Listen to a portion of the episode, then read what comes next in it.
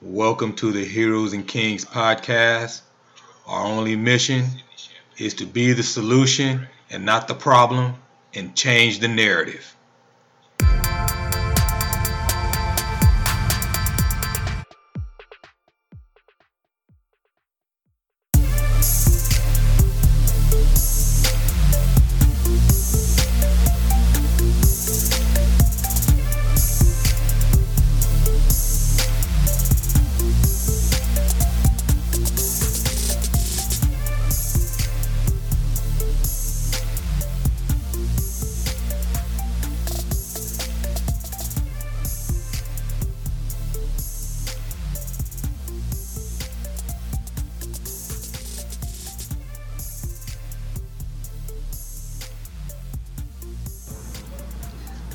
Up? What's up? What's up, ATL and surrounding areas? This is Heroes and Kings. I am 130 your host, Sydney Champagne. Elijah Brady over here eating vegetables, jerk chicken. Yeah. Glenn Andrews, they call me TOD, the Life Doctrine. all right, all right. We just want to give a quick shout out to Festivals Jerk uh, restaurant here for allowing us to record here once again our podcast, located at 925 Gear Street, East Atlanta, in the Glenwood Park uh, shopping shopping area, right next to Victory's Restaurant. All right, cool, cool. So, the first thing we're to do today is to be a real serious podcast. You know, we've had a couple so far that we touched on a couple of different topics, but today, today, we have been impressed to talk about sports and consciousness. And this comes on the wake of Colin Kaepernick being uh, on the cover of GQ magazine as the Citizen of the Year. And there has been some backlash on it. Uh, I've been watching a lot of uh, sports shows, and there's been debate about it, um, whether he deserved to be on the cover, whether um, you know he was the right guy to be chosen to do that. Uh, we all have our own uh, opinions on that. I definitely have a very strong opinion about that, and we'll get into that. Um, but I will let these guys talk first and see where their thoughts are on it. Elijah. Why should it matter though? Like, I'm not on the screen, but it's all right. Even this Yeah, you on that one. Really, I don't got no problem with it, but everybody got their different opinions about it. But I'm kind of neutral to it. I just look, I spectate, but it's all cool with me though. What you think, Sydney? But you got mixed feelings about it, like. No, I don't have mixed feelings, but I'm I'm I'm gonna touch on it. I'm I'm gonna touch on it last because I have a Oh, lot of things. yeah, man. I got a lot of things to talk to touch on. I'm kind of neutral with it though. So you don't. So you- so you, so you're saying that it doesn't matter either way to you. It could be it could have been him or it could have been somebody else. True.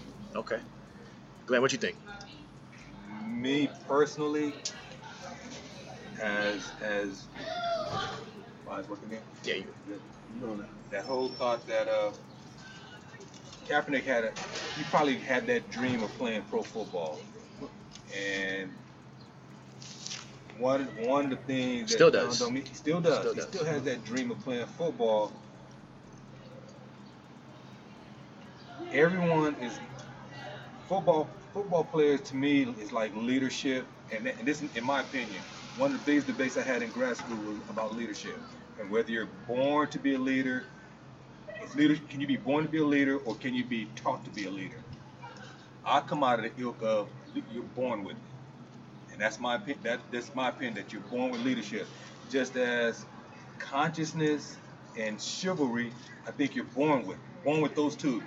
Those are DNA fibers right next to leadership, and if you're not put in a situation or that seed, you have that seed and it's not fertilized and watered, it's not, it will never de- develop. Yeah. Kaepernick, he met Nessa. First of all, I'm a 49er fan. Yeah. So I know I can tell you anything you want to know about the 49ers. Kaepernick was playing terrible. During that process, he had Harbaugh as a coach. Harbaugh was trying to make him be more of a, of a quarterback, more of a leader, more of a professional. And it was just a personality clash. He meets Nessa, who is who is uh, Muslim. Yeah. So that right there probably changed his perspective on what's going on outside of football, and that's a great thing. So all these different situations and scenarios has brought out something in him that he probably didn't even know he had. Lay dormant. It lay dormant. it, it's been there all the time. and it brought it out. and it brought it out. So for all the other guys in the NFL, you never know when you're going to be chosen to step up. You never know what scenario, what situation demands your heroism. Just for us three doing this, everybody can't do this. Everybody can't do it. Just like right now, if we saw somebody running down the street and he snatched a woman's purse, a lady's purse, Oh. how many guys would step up and try to stop it versus how many would stand back And and, look? look. And, and that's what we're dealing with. And it's no fault of them. That's just the nature of some human beings. That's the nature of some men. So for me, it's an unfair expectation of some 22 to 26 year old to have them do something outside of The norm. what their their norm is and what their plan was. I don't think everyone's built to be a leader. Everyone's not built to do something. They should, but I think it's too much of an expectation. And, and I'll end with this one thing too. One of the things that I know, being close to a lot of professional athletes, is and then being outside and listen to individuals outside of professional athletes, is there's a bit of envious and jealousness of the kind of money and the kind of wealth they have for doing what they're doing. So some of this you should kneel and you should do this and you should do this. Is it based on because they have money or is it based on because they have professional athletes? Because the laymen and folks that work in a warehouse, FedEx, UPS, Yeah. any of these other organizations, they can do the same thing. Choose not to come into work one day. Take a picture and, and send it to their boss and tell them I'm kneeling in front of my house for all these brothers that's getting killed on the street by True. the police. So to, to me, there's there's a bit of hypocrisy about it. That's my take on it. But they told them to stop doing it, right? The NFL stop, did. Stop kneeling, right? Like, I, you know, I, the, what was the last official word? Nobody ever told him to stop doing anything. wasn't the coaches? They didn't tell him to stop kneeling. Like, Own, owners did. Some owners, particularly Jerry Jones and Dallas Cowboys, he had No, his no, nobody, nobody told him to stop doing anything. What was said, Jerry Jones said, if anybody kneels on my team, they're gonna get fired. yeah. That's basically what he said. Yep. But nobody specifically told Colin that he has to stop doing anything. Nope. Right? So they got a choice. It's still got a choice. And so, and the only difference to touch upon what you just said, the only difference between texting a picture of yourself in front of your house to your boss and saying I'm kneeling in front of my house because of this, and kneeling at your job, that's a big difference, right? And so, like that's what that's what the people are having a problem with. Um, that's what the organization's having a problem with, and then it became bigger. The uh, the people outside of the organization like, oh, you disrespecting the flag and blah blah blah. Right? There's a couple things that I want to touch on that you said though. You said that chivalry, you're bur- you're born with chivalry, or you're born with leadership, Or the C, the C. and I I disagree a little bit. All right, in the sense of this, I have an 11 year old son, I got a nine year old daughter, right? When I leave the house, I tell my son, look out for your sister, right? So that's leadership being taught. You can steal it into him. Correct. So that's being taught, right? When we're coming uh, home from something or we're going out someplace or whatever, Mhm. I say, Stefan, open the door for your sister. Let her in 1st Mhm. That's taught chivalry, Correct. right? Yeah. So like, so that's why I disagree slightly with what you with what you said. Now, now you said the seed. I get that, right? But I teach him. He has to see. First of all, I have to be the example. So he has to see that I'm doing that to his mom, right? So I'm opening the door for her. You know what I'm saying? I pull out the chair for her or whatever. I make sure that she goes ahead of me so that I'm behind her and I'm protecting her. Walking He's on the Right? So She's on the inside if we're walking on the street. I tell my son the same thing. Look out for your sister. Protect your sister. I tell them both to protect each other, but I tell them protect your sister. Go ahead. I'll let you hold your thought. Go ahead. I told my son the same thing. Yeah, With- with and that's sister. and that's taught. Mom, Yeah. his mom, mom, and my mom. Correct. And so we're both teaching them. So I'm not gonna go ahead. Right. So so so just to you know uh, not combat, but to just discuss what you said, I think it's taught, right? And It is and and by by fathers. Well, I don't I don't even know because like I don't think leadership. I don't think le- I mean there are people that are born leaders, correct. But I don't think that um, I don't think that uh, I don't think that people can't be leaders. I think people can be taught to be leaders, right? And then there are people that that inadvertently turn into leaders. So For instance, Muhammad Ali turned into a leader. But he has the seed though. hereditary. It, it, do, it doesn't run the it doesn't run It's the in, it's genes. in his genes. It just It took- could it could be in his genes, and it just took a certain scenario for it to come out. exactly. Yeah. I get it. I get it. And, and I agree with that to a certain extent. But I also think that that leadership, that um, chivalry, that being a man or whatever can be taught because we do that I to our agree. chil- to our Yeah, children, I agree. Right. right? And so um so that's one thing that I wanted to touch on, right? Mhm. Um, did you guys have any other thoughts about the Colin Kaepernick situation? That's about it, man. That's, Yeah, I, just thought they like put him for kneeling. Like the coach is like, all right, we done did this for so long. Now it's time like like it's over with. Let's play the game like we used to play the game. All right. So, as you know, Go ahead. when we decided that we Yeah. were gonna do this this uh, topic, I was like, man, I'm about to go in because I have a lot of quote unquote Facebook friends that have issues with what he did. I have a lot of, and then a lot of like people's true colors were coming out because of it, right? I have no problem with people having a difference of opinion. Yeah. I have a problem with people calling, you know, people's names. I have a problem with people uh, judging people's characters um, because of a certain act, right? I don't have an issue with you having a, a difference of opinion. It's cool. We can still be friends. But if you start, um, you know, uh, degrading me or degrading the person that did the act or Yeah. whatever like that without even knowing the full story, Yeah. there's a problem, right? The thing that is interesting about the whole uh, first it started off as sitting, then it became kneeling, and there's a story behind that, and we'll get to that also. I have notes on that also, but is that it struck a chord with America, Yeah, because it did all about what the flag really means, what it stands for. and so and that's the thing. So like I think what ended up happening, I think that I think the problem that people have um, when it comes to America Yeah. is that it forced America to look in the mirror and say, "Damn, this is who we really are," right? Correct. the I mean, and I don't want to get too deep into national anthem, Star Spangled Yeah, Banner, yeah. all that stuff, but it's already known that the writer of the Star Spangled Banner, Yeah. uh, Francis Scott Key, I believe his name was, he was a slave owner. Yep. He did not respect people of color, and in the there's a reason why the second and third stanza are not in the And Star Spangled Banner. I, I seen that and like, oh, I seen the original one. Like, oh, okay. Right. So there's a there's a reason why it's not being s- sung at every sporting event, right?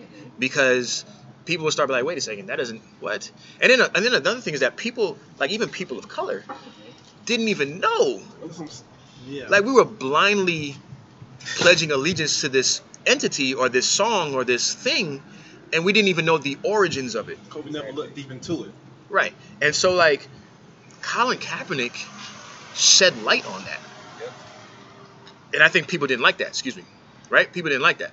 And so because people had to like consciously think about it now like man, I was just blindly doing this. What you've been told all your life is a lie.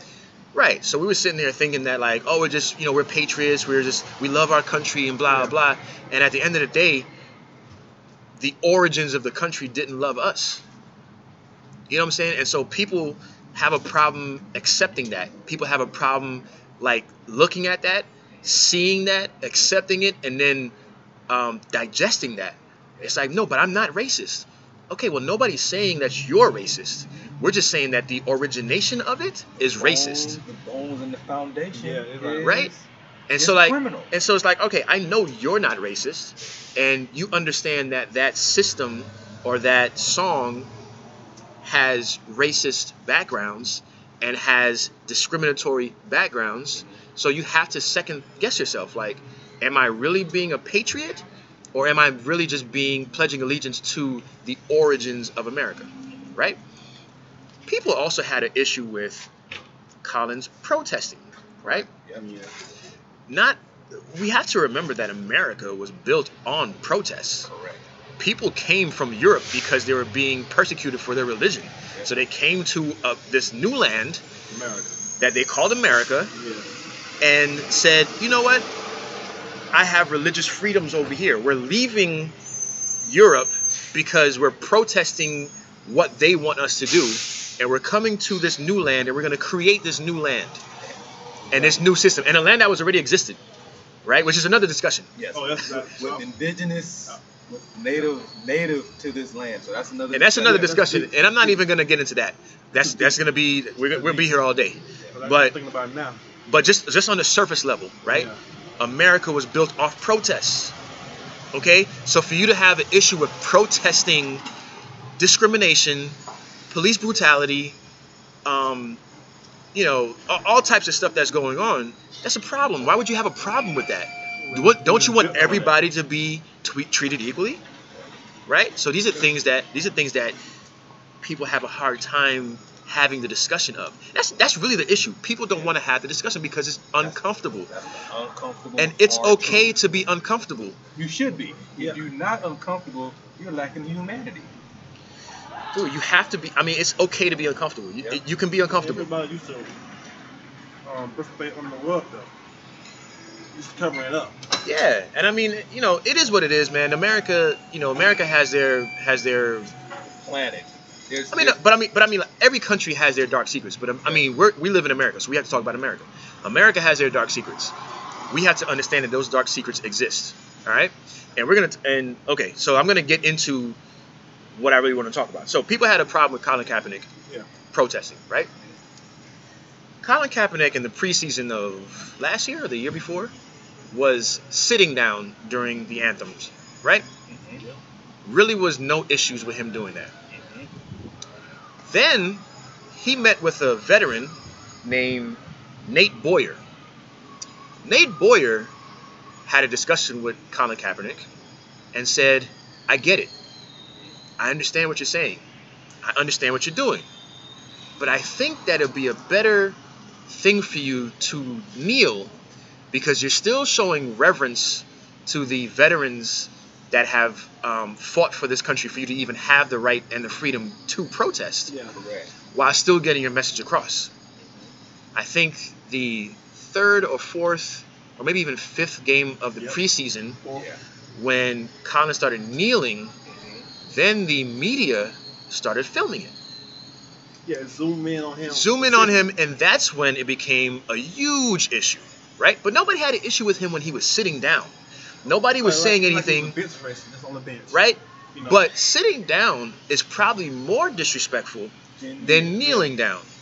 But people, but combination of media, and people sitting on their high horse were like, oh, this guy's being disrespectful to our veterans, and he doesn't care about the people that fought for his freedoms, and blah, blah, blah. And then after that, I don't know if you guys remember this, but there was a huge hashtag movement called Veterans for Cap. Yep. Uh, It was huge. Yep. I caught that. Veterans for Cap. So Yeah. veterans were like, uh, nah, I really don't have a problem with him uh, protesting because there is an issue. There are social injustices. There is police brutality. Um, and he's just bringing attention to it to start the conversation. But he's also showing reverence to the veterans that fought for that freedom. So veterans were like, nah, I think I'm okay with that. Do you see how they treat vets through the VA? Ah, man, that's a t- Yeah. That's even worse. and that's another discussion. That's another discussion. all these. Oh, okay. It's a lot. We're But- walking around here like, Yeah. I see him up and down The VA is corrupt, bro. They they do not take care of their veterans, but that's another topic. That's another discussion. But my point is, he sat down during the anthem. It wasn't really. It didn't have national reviews. People weren't like, okay, he's sitting down. And and let's let's be clear. There are other athletes that have been doing this. Yeah. Marshawn Lynch has been doing this since the beginning of his career, Yep. right? Um, you had uh, oh, what's his name? Basketball player. He plays for. Mahmoud, Mahmoud, Mahmoud. No, no, not him, but or him too. But Yeah. but that was a religious re- issue. That wasn't a social justice or injustice or anything like that. But the guy that David West plays for the Golden State Warriors. He's been doing that forever, right? He's like, this ain't new to me. I've been doing this. But because Colin Kaepernick did it at, on on the on a national stage with it, uh, with uh, America's sport, it was like, nah, this can't this can't ride. We gotta we gotta make an example of this, right? And so now he doesn't have a job. This guy is arguably better than thirty percent. I I'm gonna say thirty. some starter. I'm gonna say 30% of the of the active quarterbacks that are in the league right now are he's better than, right? Yep. And even his la- even the the numbers he had the last year he played, he had a high percentage of completions. Yeah. He had I don't have all the numbers in front of me right now, but this is stuff that's already known. He had his touchdown to interception ratio was pretty high. Um, the, the problem was that he was on a losing franchise, the team he lost with, right? The, the, the team was losing. And now look at the team now. I think they had their first win Yeah. against, unfortunately, my New York Giants. But their first win, and I say unfortunately my New York Giants, but I haven't watched not one football game this season because I'm not supporting the NFL at all right now. I'm making that clear right now. But that is not to say that the gym that I work at doesn't play the games and I don't catch a glimpse of them. And not to say that I still watch SportsCenter. Um, so I still see NFL news and highlights.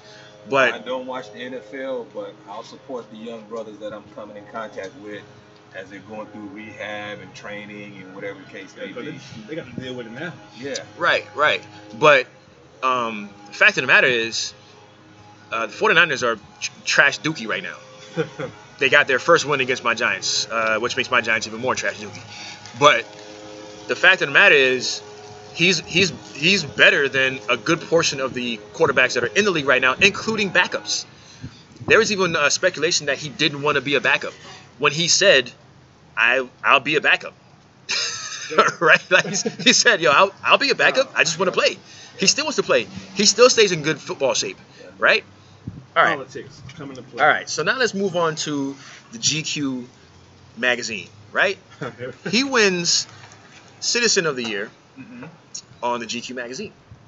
And people are like, well, what about JJ Watt? JJ Watt raised $34 million for the people of, uh, what is it, Louisiana? Hurricane Houston. Houston. Houston. Was it Houston? Houston? Yeah, it Oh. Houston. I'm not, I'm not 100% sure. But he- nonetheless, he rose three, $34 million. Storm that came through Houston. Or Miami. He rose $34 million for the uh, victims of the hurricane, right? Yeah. Okay. Not taking anything away from JJ Watt. I actually like him as a person Hi. and as a player. Um, See you soon. $34 million is a lot of money that he raised. Yeah, and that's it is. awesome Yep. that he did for those victims, right? Yeah. Okay. Citizen of the Year. My only question to that is did what JJ Watt do, or did what JJ Watt did, did it spark a national, not only national, but even international? And I say international because my wife was telling me that she had a friend that went over to Europe Yeah. to go visit with her friends. The people in Europe were asking her, how are you surviving in America as a black person? Yep. This is in Europe. And she's Yes. like and she's like, What are you talking about? And they're like, um dealing with police brutality, dealing with social injustices, how you guys dealing with it? And she's like, uh, we're fine. But Oh no. But this is international. They look in on us, it's terrible. It's terrible, right? It's the same way like when we look into things that's going on in other countries, we're like we're like, oh it's terrible over there. I lost a friend to uh, the war in Iraq back in uh, early, uh, late 90s, early 2000s. And I remember talking to him through, and I'm just going to show my age, but I was talking to him through AOL Instant Messenger, AIM. Mhm. Yeah. And um, we were talking. He's over there fighting, right? And he's mm-hmm. like, I'm like, yo, how's it over there? How you guys doing over there? He's like, man, I don't know why we're in at war right now. I said, what do you mean? He said, I'm over here playing basketball with, with the natives right now. Oh, so we we pushing war. I mean, I'm listen. I don't. I mean, I'm sure there was a reason. I'm not saying that there was no reason. But what I'm saying is, at his level. at his level, he was like, I don't know why we're fighting. I'm over here playing basketball Everybody with cool. everybody's cool, you know. But that's that's another discussion. But what I'm saying is that like people internationally are like, man, how are black people surviving in America with Trump as president, with social injustices, with police brutality, and blah blah. Now, I'm not saying that police brutality is New. is like is not new, but I'm not even saying that it's like in like every police officer is bad, right? But I'm what I'm saying is that there's the element of police brutality that is prevalent. Like people know this goes on, right? But people choose to say, "Oh, but not all police officers are bad," and blah blah. No, nobody's saying that all police officers are bad. What we're saying is that the system that is in place is allowing these police officers, some of these police officers, to be bad, and to take advantage of people of color right? this this stand that Colin Kaepernick took made that topic even come out to the forefront. And now people are forced to have these discussions that they don't want to have. Let me add this: as someone who trains, who has who has trained and trained not only military and law enforcement, one of the things in training law enforcement officers that I've learned, and this this just this term called the good cop. Yeah. The good cop is he's caught because if a good cop calls out cops that are doing wrong, he can be out on a call and will not get no backup. They will they will possibly leave them hanging. So there there are law enforcement guys who want to do the right thing. They really want to do the right thing, but they realize they have some bad guys amongst them amongst their ranks. That's the consequences. If they It so happens that this person that they know that go who crosses the line may be the individual that they need to back them up in a serious situation.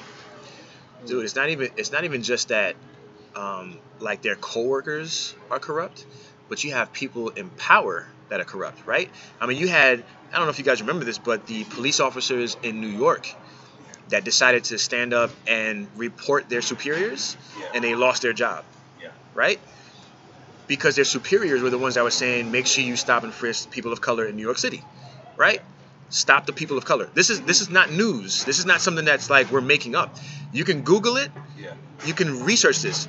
They were literally telling the police officer, there, there's subordinates, there's police officers, down shake down people of color, not just black people, but people of color. Period. Blacks, Asians, Hispanics, black- Asians, Haitian- Indians, A- Arabs, Muslims, Oh shake them down, right? And so these police officers were like, uh, I don't really feel comfortable doing that, and they were like, you know what, we're gonna, we might have to report this, and they lost their jobs, but their superiors still have their jobs. They don't want to get the order. And then you even have like the, uh, I think this was in, uh, I want to say Texas or maybe Louisiana, where the uh, the chief of police, um, no, not the chief of police. Let me let me make this correct. The there were officer black officers and white officers in the precinct. Um, the black officers were just becoming um officers, right? And uh, when they walked into the police precinct, they had the black people um, dummies hanging on nooses within the police precinct, right? Yeah. And they were like, "Yo, what's that all about?" And the the officers that did it got suspended with pay, Wait a minute. and then later on got their jobs back. Like they they're back to work right now. With pay. And this is what I'm talking about. Like this is how how are they still getting how are they getting suspended with pay? With pay. Like, how is that not a major issue that they should either lose their job, um, get fined, get charged with something? You're, you you have a dummy you have a dummy of a black person hanging from a noose inside the police precinct on the day that the, the black police officers walk in on their first day, right? Intentional. Intention, of course, it's intentional. No, no, they did it by accident. They they, they hung the black dummy on the noose by accident. Come on, man. Let's be serious. They got suspended with pay, and then I'm sure they're back to work right now. But this is a couple years ago. But, those are the kind of things that go on. I mean, I, I grew up in Southern California, and I, I can, t- I was pulled over so many times you can't even count.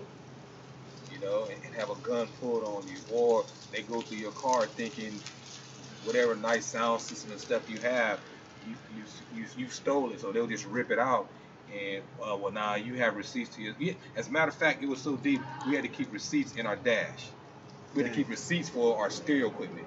That's deep, man. Yeah. Look, man, it's it's all right. I'm I'm gonna tell two stories about like you know because I you know I don't want people to think like we're just talking this mess and like we don't live this stuff, right? First story is gonna be about my cousin. I won't say any names, but my cousin back in high school was driving his car. This is in Port St. Lucie, Florida, right? Driving his car um, to school or whatever. This is a story he told me, so I'm, it's gonna be a, a a story that I heard from him. I might not get all the facts down, but he's driving his car to school, either to school or from school. Gets pulled over by a cop, right? Um, he gets asked to get, he gets asked out of his car. They put him face down on the concrete in Port St. Lucie, Florida. Hot. right? They had him on the floor for however long. I don't remember the full story, but at the end of the day, they let him go, and they said the reason why they pulled him is because they, he fit a description. Okay, this is this is everyday living that we live. This is not like we're not making these stories up. This is stuff that happens to us on a regular basis, right? Now let's let's fast forward to me a little bit. Now I'm driving to uh, Georgia from Florida, visiting my wife's family. Um, this is back when my I think I want to say my son was maybe f- three or four. My daughter was maybe one. They're in the back seat. My wife and I are driving up. We get pulled over by Macon, Macon, Georgia. Right? Probably the worst place to ever get pulled over Yeah, as a black guy. Um, get pulled over. The cop comes around, asks me for license registration, says I was speeding. Now, I was speeding. I'm not gonna say I'm not speeding. Give me a ticket, send me on my way. Right? I got no problem with that. Uh, that's not what happened. He came up, he asked me for license registration, um, took my stuff, went back to his car. Another car pulls up, another cop car pulls up on the on the passenger side. The cop walks up, gun drawn, with a flashlight, flashing it in my car, into the back seat.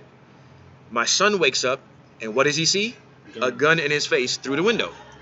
Naturally, he's he's three or four years old. Naturally, he's gonna panic. Like he starts crying. They're trying to tell me to keep him keep him quiet, and I'm like, but you got a uh, gun Got a gun, in front of yeah. my three year old, four year old son, Yeah. right? And and then now, as a black man, or as, all right, I won't even say as a black man, but as a man, period, you have to keep calm and composed so you don't get shot, because the cop may get fidgety because you're upset that he's pointing a gun at your three to four year old son in the backseat of your car. Hmm. For a routine speeding ticket, all you had to do was take my information, give him my ticket. and send me on my way Yeah. right? I had another incident, same thing in Port St. Lucie, Florida. Driving, uh, I, I was coming home from a club. Um, I dropped my cousin off. Well, actually, no, we, we left the club at the same time, but we drove separate cars. I drive to McDonald's. This is back when I used to eat meat. Dro- drove to McDonald's. Um, got myself a Big Mac, you know what I'm saying, fries and, and a sweet tea. You feel me? And then I'm driving home. The cop pulls out behind. This is like two or three o'clock in the morning. The cop pulls out behind my car, and I don't know what it is about police officers, but they. I don't want to say all of them. I don't want to say a generalized statement, but in my experience, they always like to pull up to your bumper and then drive and then pull back. Pull up to your bumper and then pull. Yeah. So they. So he, finally, right before I get to the main road, he pulls me over. And this is the time where I'm driving like I'm I'm I'm driving like race cars. I had a little hatchback Honda Civic, souped up, whatever. Yeah, I remember. And uh, but I wasn't I wasn't speeding because I know it's two o'clock in the morning. I'm just trying to get home, right? He pulls me over, and he says uh, license registration. Okay, cool. I give him license registration uh, and proof of insurance. Then um, he asked me if I have anything in the car. He's like, "Do you have a firearm in the car?" And I'm like, "Nah, I got no firearm." He's like, "You got any drugs in the car?" I'm like, "Nope, I don't have any drugs in the car." And he's like, "All right." Then he walks back. Then another cop pulls up, same situation or same type of scenario. He pulls up. Two cops pulling up. Well, I, I, think I think at this time they were at this time they were doing like the buddy thing, and, Yeah. and, at nighttime they don't want to just be one cop. So I have no problem with that. That's not a problem. I don't have a problem with two cops coming up because it's the safety of the of the cops. You know what I'm saying? And also to have an extra witness if anything goes down. I get it. I understand that. No problem with that. Right? The problem I have is automatically coming to my car and flashing a flashlight with your gun drawn. Again, that happened to me again. you- And that's, I'm just by myself in the car. I wasn't speeding or nothing. So he pulls me over. Second cop comes up. Same situation. Gun drawn, flashlight out. My hands are on 10 and 2 on the steering wheel because my daddy told me, Yeah. keep your hands there. Yeah. You know what I'm saying? Make your hands visible. Whatever, whatever, right? The the I'm sitting there for it probably was like 30 minutes. The first officer comes back up. He gives me my stuff back. And I'm like, okay. He's like, uh, do you know what I pulled you over for? I'm like, no. And he goes, I pulled you over because um, when I was driving behind your car, I thought your tags were expired. But as I got closer, I realized that they weren't expired. And I said, okay, so why did you pull me over then? Make no sense. Yeah, it didn't make any sense. And he didn't give me any reason. He just he just said, you can you can go home now. And I and again, a situation where this is this is stuff that we live, right? So this is a situation where like you're badgering me now for no reason. I ca- I have a right to get upset, But he wants you to get upset. Exactly. But I don't want to get upset because I don't want to lose my life over bullshit. Right? So trying to stop. So I'm like, okay. He's like, you can go home now. And I and so like I he gives me my stuff and I'm just like looking. I'm like, in my mind, I'm like, this is this is so retarded. But I go and I go on my way. This is stuff that we live every day. Oh yeah, man, I got stopped. I know I was doing like 57, but the cost I was doing 77. And I said, oh man, I got like I had a little Acura Integra, hooked up, you know what Yep. I'm saying, nozzing, but I was just ride home from work. And yeah, I had, I had speed, speedometer, digital, everything, showing what, what it was and everything. No, I, I, I clock you doing 77. No, you didn't. But then you let me go. If I was speeding 20 miles over the speed limit, I probably had got a ticket, right? But I, stayed calm. I'm like, I was doing the speed. Okay, give me, give me a ticket. Give me a ticket. Stay calm, man, cause that's around the time that all that stuff was going on. All that shooting going on. People getting shot. Then was talking with Trayvon. Um, Trayvon Martin. That when all that started. Freddie Gray, all that. I think it would, it would become notorious then. People getting shot. And it was a back country road too, Is that so? I mean, so no witnesses. If it would have went down. we're, we're dealing with it. So so athletes protesting. Most of them African American and, and, and some non-African Americans know what's going on. And it's not their protesting that's the problem. It's what's happening on the streets is the problem. But we, me, being an economics major, it's something I heard on on a show when I was watching TV a long time ago. Part of the problem is, which is a, there's many many problems. Law enforcement are like the, the, the last gate to this social dynamic of injustice and economic freedom. Hmm. And, that, and and that's that's that's that's the under undercurrent. That is the undercurrent. There are a lot of African Americans, particularly men at this point, that don't have access. That don't have access. So when we watch when I watch the athletes and they're kneeling, one of the, the after calling them uh, calling them racist names, the second thing you hear from someone is they, they ought to they ought to be thankful that they have that opportunity to make that kind of money. That's literally the second thing out of someone's mouth that feel like they're doing something that goes against America. Ain't Yo, you know, about the money. you know what, man? And that that kind of pisses me off. Um, as an ex-athlete, athletes work hard to get to where they're at, Yep. right? These athletes, they're get they're getting filtered to be the best of the best, right? Yeah. There's there's millions of people that want to play football, millions of people that want to play basketball. Probability. The one But- who's talking to jump is the one that's seen, that's seen the surface of it. They don't see what goes behind it to get there though. you know, and, and even like, at, you know, we're all trainers, and as a trainer, like looking at the common person doing a workout and how they suffer through the workout. Now imagine a sport-specific workout. These guys are going home aching, hurting, uh, for our enjoyment, On ice. Yeah, for entertainment, right? Um, now I do want to, I do want to say something. I do want to say that. Um, while, while police brutality and social injustices are a, g- are, are a thing, nobody is saying that all police officers are bad. Nobody is saying that all police officers are the issue. What we are saying is that there are police officers that are in positions to help make change and don't. Um, if I mean, in my opinion, this is my humble opinion, if your partner is a piece of shit, report them. Yeah.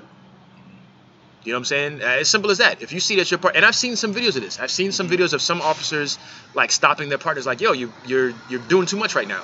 On the news. I've seen On it the, I've seen it, and that's cool, and that's and I, I hope that more of that happens, right? Um, and nobody is saying that don't call the cops if you have an issue, or don't be a snitch. Look, man, handle your business. You know what I'm saying? Like take care of your business. Um, but and I- and I will say that the media is definitely biased, and they def- they definitely have Oh, they an agenda, an agenda. They have an agenda. They are definitely Yeah. hyping stuff up, but at the same time, these discussions need to happen because they Yeah. do exist. Yeah. You know, people are like, you know, I've had discussions with people like, man, I can't believe this stuff happens. Really? Because we've been saying this for many, many years. My parents have been saying it. My grandparents have been saying it. It's- it's been going on. African American parent has, has to used to be just give their talk to their son, and with the young lady that was killed in Texas, I can't uh, I can't think of her name off. Sandra, Sandra Bland. Now we have to not only give that discussion or that talk to the son, we have to give that discussion and talk to our daughters. And probably for me, one of the hardest, the hardest thing, and one reason I always got up early, but I have the 417 thing because my son is away at college, and he's literally on my mind all the time, hoping he's safe. Not how's he doing in school, how I know I know that's going to happen, but is my son safe? And, and now, not just dealing with law enforcement and him being out, now you got these fools that you were dealing in Charlottesville. These little Aryan Nation Triple K cats that just walking Hey, around. they feel empowered now, and there's many different reasons for that. But again, that's that's another discussion That's too. another discussion. That's another discussion. I'm also But- glad for technology though, man, because now it comes to the forefront. We got all the avenues to show it now. Right. Like back But in the 80s scares and 70s. though. But at least we're aware of it now. We, We're more we aware of it. aware, but but I think there, there's No, no, no, no, no. We were always aware. Yeah, we we were were always aware, aware. but now But we're now the public. rest of the world, now the rest of the public is becoming aware. Because this is something that we've been talking about for a long time, but people thought we were talking fairy tales. Yeah. Okay, and now you're starting to see it. Oh, but we don't have we don't want to have this discussion yeah. Because it's uncomfortable. Come on, man. I knew it was bad when my son, at nine years old, said to me, "How do I know which officer to trust?" Man. Right? Deep. and I don't and I don't want like I don't want him to to think officers are bad. Yeah. And I've worked with officers. I've trained officers. I've trained sheriffs. I have friends that are in the police force, right? And so for my son, and this is why I don't I don't let him watch the news. But for my son to come to me and say, um, "How do I know which officers are bad and which are good?" That's a real problem. Yeah. That's a real problem. Yep. Yep. And this is this is this.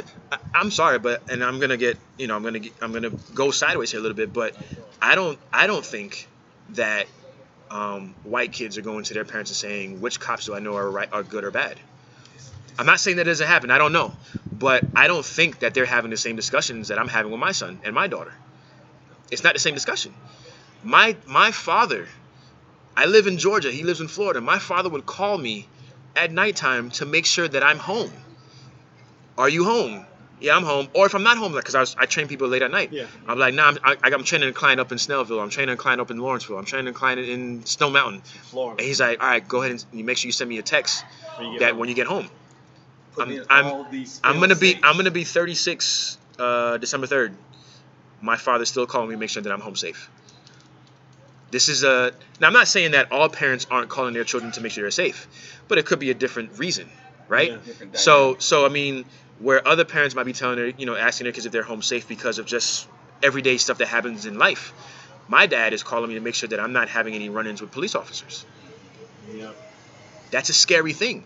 And where where where where if I see flashing lights, I'm afraid of am I going to make it home or not?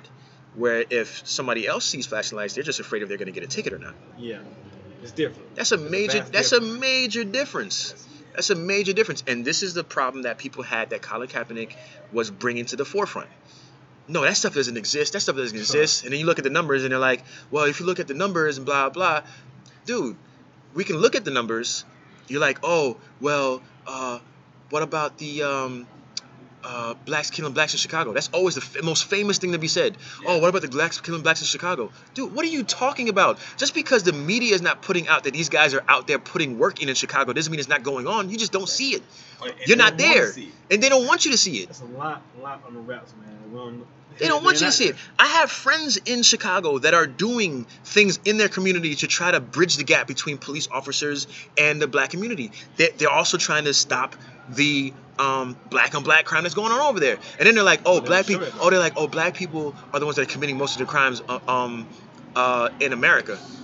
Um, Better Not really. This, and what you sent me last week to not kind of hossy coats and talk about home ownership and how every ghetto is created, which a lot of these Oh. athletes come out of these ghettos. Ghettos and hoods are not by osmosis; they are by design. It's a concentration. And we had we my dad coming out of Oklahoma, my mom coming out of Alabama. If you want to know, just do a quick Google search on what a sundown law is. And then you'll know how hood became hood. Look at what the VA and GI Bill, who were given homes 30, 40, 50 years ago or given loans and who weren't given loans and redlining. So right now, what we're seeing is 50, 60, 70, really from slavery up to now, all this stuff that has, there are the bacteria, the spores of, of the first sin.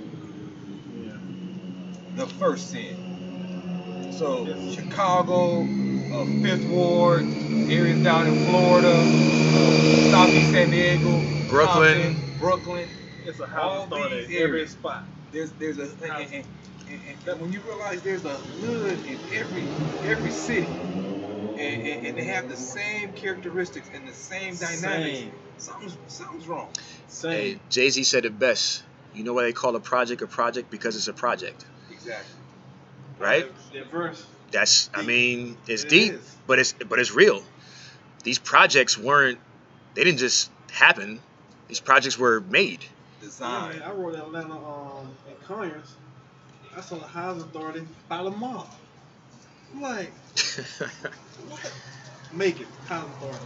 San Luis, housing authority. Everywhere I go, there's one. Every place. hey, so Glenwood used to be like that. Well, I mean, and that's another discussion too. That's gentrification. That's another. That's another discussion also. But the thing, the, the, the most important thing is that these systems are in place, and these systems are not in our favor, right?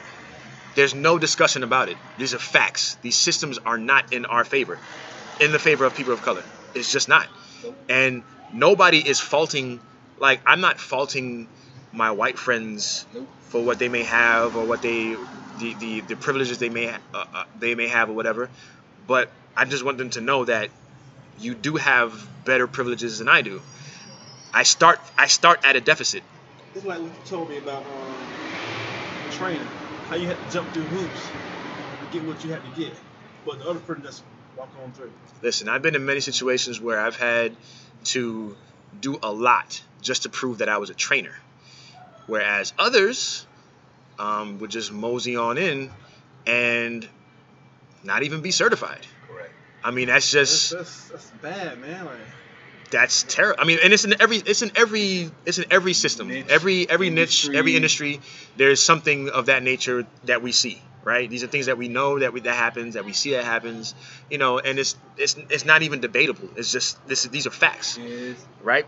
And so there's other things that I want to touch on too, um, Glenn, that I think this is where we're gonna disagree on um, athletes, right? And uh, you said something interesting. You said that um, it's kind of it's kind of harsh that we expect these young brothers to um, stand up for social change or to um, you know they had the dream to play football um, they didn't they may not have had the thoughts to use their platform to stand up for certain things right and so the first question i'm going to ask is well then when is it right for them to do that like what age do you say that there's it's right for them to do that I don't think it's so much a thing of age as it is is that individual built for it. And quite frankly, there are just some Tyrese, for an example. There are just some individuals that are not built for that position. So they should it shouldn't happen by default. I'm built for it. So I'll take on that role being as old as I am now, I realize there are some individuals they're just not built for it. They're only mentally built for a certain thing. Now, from an educational standpoint, they should know, but everyone should know. That's that's just that's just not narrowed down to athletes. So when we were talking about Muhammad Ali, I think he, he he's a different individual. Then I brought it back to me versus my son when, when my son had a chance to play football, but then he chose a different avenue, and I know what his dream is. hmm Though I wouldn't stop him from protesting or, or being an activist and being a part of that process, if that's what it evolved and adapts to, fine. But me personally, I want him to go be his doctor, go treat cancer. That's what I want him to do. I'm the one that's built for the fight. I'm the one, and I just think they're they're just they're just 20 year olds, six. There's some 12 year olds that's more built than some 20 year olds and 30. There's some 70 year olds that don't get it. It though It I, I use age, but I think it's, it's about the individual and the types of individuals we have. I mean, it, it, how many of these folks know who Emmett Till is? Right. And so, how many how many of those guys? How many how many in baseball know who Curt Flood is? How many of them know who Paul Robeson or or I can talk about Carl Eller, Alan Page, all these old time football players who are in the league. So that's them being conscious or, or not conscious is part of the educational system issue.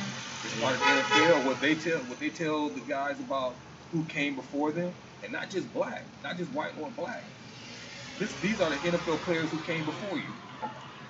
Back in my day, most of the NFL players were drafted out of HBCUs. That didn't change till uh, a guy from USC, running back Bell, last name Bell, he came and beat Alabama uh, late 60s. Then the SEC started saying, whoa, what's with all these black players? They're bigger, faster, stronger. Now they started recruiting more black athletes. Which is sad in itself. It should have. They should have been recruited. But the flip side of that, that's just like integration to me. We didn't realize what we had. So now you have a lot of African American athletes who don't even consider going to an HBCU, where there's, a, where there's a good chance they would get this information, they would get this knowledge, more than likely get a degree before they go to the NFL. But They skip it. instead, They skip it. so now they're going to USC, UCLA, all, all these other schools that just basically use it. Use it for their athletic prowess. Entertainment. And, and, and the athlete uses the school. Because I was on that tip. Of course, because they want to get that contract. Exactly. I was on that tip. And there's nothing wrong with that. And there's nothing wrong with that. That's just the nature of the beast. So I, I, I want individuals to be conscious and, and prepared to step up, but that's just like wanting movie stars and actors on TV to step up. Everybody ain't built for this shit. Right. And the ones that are not built for it, just get out of the way. If, if- you can't do anything, if you can't do anything, don't do nothing at all and get out of the way and let those who can do it. Exactly. I mean, my my only issue is this, man. Like, I think that if if we all know this stuff is going on, we all need to step up. That's that's that's where I'm at with it, right? So like, I'm not saying you have to lead the charge. I'm just saying be a part of the movement. And then you have and then you have like these so you have these lukewarm people that are not taking a stance at all. And then I'm sorry, but if you if you're not taking a stance, to me, you're on the opposition. But us three, we'll take the stand. Exactly. We built up like We that. built for this. I mean, I'm not I'm not trying to let I'm not trying to let anything just roll over me. You know what I'm saying? Like if if I know something's going on and I understand that I have to set a precedence for my kids Yep. because I need for them to be able to have a fair shake, Exactly. right? But, but that right there, since you're built for it, you don't want though you're teaching your kids right or wrong, you don't want them to deal with that. Well, no no parent wants their child to deal with hardships, but at the same time, we need to I mean, we need to prepare them for hardships, Exactly. right? And so like we have different discussions with our kids than maybe other parents will have with their kids. And that's that's that's terrible. We should all be able to have the same conversations, True. right? Yeah. That's that's the that's that's what I'm saying. And so um I was asking at what age um, do you think? The reason why I asked is because you know we're talking about young guys, right? I mean, it, it, it literally should be part of the American lexicon and part of the curriculum. 'Cause it- but that's that's the what is that? That's the optimistic and the, the utopian, the utopian idea that you should know. You should you should be responsible, conscious, in making these type of decisions, taught by your mom, dad, and learned through education. But we know we got single parent household. We know what the education system is. So now we're getting what we're getting. Right. But but, but the thing to do too. It's been great that we had a couple of NFL players that we've had, and then I've talked to ones I know who have retired. Yeah. Two of them Hall of Famers, and and talk to these, and I talk to them all the time, and realize it just it, it, it's just, it, they're just not there. And to expect someone to be there who's just not there, they see what's going on. They see what's going on. They don't have the they don't have the nuts to be involved in it. They just don't have it. They just don't have it. Good or bad, fair or unfair. They do not have the nuts and the guts to step up when times call and don't know how. And I'll tell you the other part of it too. A lot of them right now are suffering because they don't know. This, this is kind of like all, excuse me, kind of all new to them because they've got bits and pieces of what goes on outside of football. You got, I think back to the guys you know who's going on to play pro football. They're so isolated. They're not isolated Right. from the world, but they're, they're, they're pampered, they're taken care of. Everything's about getting them to the game and winning food, So- money. Desensitized. They, they desensitized to it. They shouldn't be, but But they they are. are. Now they're definitely desensitized to, to the situation, but it's just interesting because, like I said, I've been doing my research, right? and so like um, we're talking about um, young black guys uh, taking a stand, right? Mhm. And so I was doing some research, and you guys, of of course, you guys remember the 1968 Olympics Of Yeah. course. where they, you know, stood at the podium with the black fist, black Yeah. empowerment Yeah. up, right? So Tommie Smith Yep. Tommie Smith. was 24. John Carlos was 23. Muhammad Ali, when he decided not to go into the draft because he's like, why should I go fight the, your war for you? And you don't even fight for me here in America. 25. Young cats. Young guys. By comparison, Colin Kaepernick is old Oh yeah. because he, he was 29 when he started doing his protests. Right? He's 30 now. So, um, I just think that if you see something wrong, you should you should address it. and I think that I think that the athletes that are in um, in any in any sport, NFL, NBA, MLB, whatever, I think that if you see something wrong, Address. address it. And I have a problem with these people that come out and say, "Oh, you're paid to play your sport. Take politics out of sports." Really? Because politics was put into sports once we started singing the Star Spangled Banner Oh, ahead of the uh, the actual sport. Every sport. right? So um, this whole notion of politics shouldn't be in sports, it's been in sports. It's been in sports since what since they decided to start singing the Star Spangled Banner and Pledge of Allegiance and Canadian uh, anthem and all that right before the sporting event. I don't have a problem. I don't have a problem if you're doing that on a world stage, like in the Olympics when a specific country wins Yeah. then you play their anthem, which you've seen. When Usain, uh, Usain Bolt wins, they play the Jamaican anthem. When America wins, you play the U.S. anthem. No problem with that. But if if I'm in America and I'm I'm paying to go see a sport, um, if you want to talk about taking politics out of sports, okay, well let's get rid of the Star Spangled Banner being sung in front of, uh, ahead of the sport sporting event. They're not about to do that. They're not going to do that. You know what I'm saying? But if you're talking about take politics out, then take that out, right? And if and then to, to, to say that they shouldn't use their platform to speak on these social injustices, are you serious right now? And then to say, oh well, they're at their job, they shouldn't be doing this at their job. Understand that if people uh, didn't protest at their jobs long time ago, there's a lot of uh, privileges we wouldn't have. We wouldn't have 15 minute breaks at work. We wouldn't have paid lunches. We wouldn't have vacation times. Working straight through. We wouldn't have smoke breaks. We wouldn't have, um, you know, maternity leave. We wouldn't have, in some cases, paternity leave. Once again, it'll be slavery. Yeah. So what I'm saying is that what I'm saying is that when people say when people say, "Oh, you shouldn't be doing that at your place of work," what do you think unions are for? Exactly. Going away though. It's going away, but I mean, what do you think those are for? Those are there for to for the um, benefit of the workers, For rights. for rights, right? For labor rights. And so for you to say, "Oh, you shouldn't be doing that at your job," uh, blah blah. First of all, it's forced patriotism to to force a person at a sporting event to pledge to the allegiance. That's forced patriotism. Man, somebody please feed your dog. He's hungry. So once again, they're taking your rights away. I mean, it. I mean, and these and these are discussions that are debatable.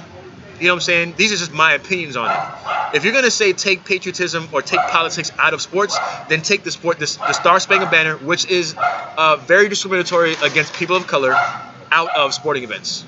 Yeah. agree with that. You're right. You're right. I, I, one thing I just say, my son, though he's he's a leader and he's in his own lane, he does his thing. He is by no he, he is by no stretch of imagination an activist. That is that is his. Well, he, he is he is not a he he's just not, and and I'm fine with that because that's that's that's me. My daughter might be, but you never know what situation or scenario presents that presents that that that that challenge.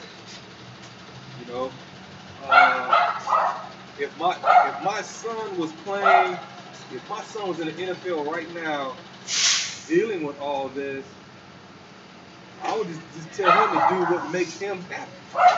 Because I'm gonna be gangster about it. I, I, I come to it and I say I'm a grown ass man. I'm going to do what I want to do. I answer to no one but God, and that's what I would that's what I would tell him. And so the individuals that may feel guilty either way or, or indecisive, that's just basically they don't really know who they are and don't have that relationship with God. Because I'm that way, I don't care. I don't worry about what any other man thinks. Yeah, I'm same way too. You know what I'm saying? Yeah. So, but, but because I'm an activist too, I'm going to approach stuff a little differently. I don't expect my son to do it that way because that's my son. His DNA is different from mine. And that's when I come back to the thing of all these NFL players. Everybody got to have different different makeup, and some will step up, some don't. And and me, quite frankly, not even just with NFL players, with some entertainers and, and, and famous folks, some folks don't need to step up because they say the wrong thing and say something stupid. Ray Lewis. Yeah. Excuse me. Sorry, So I apologize. I, I prefer they not say anything because they're not helping, they hurt. They take, they taking it in the wrong direction.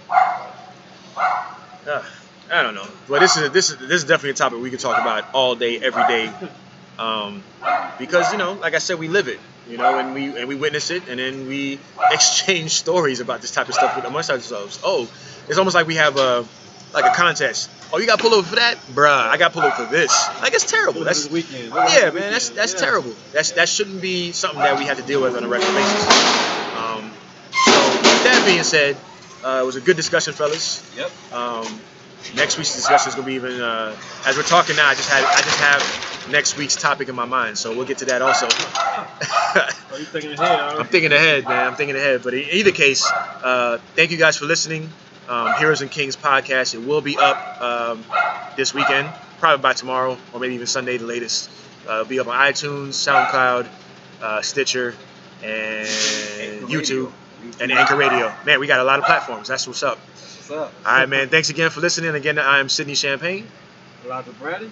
Glenn Andrews. Have a good one, guys.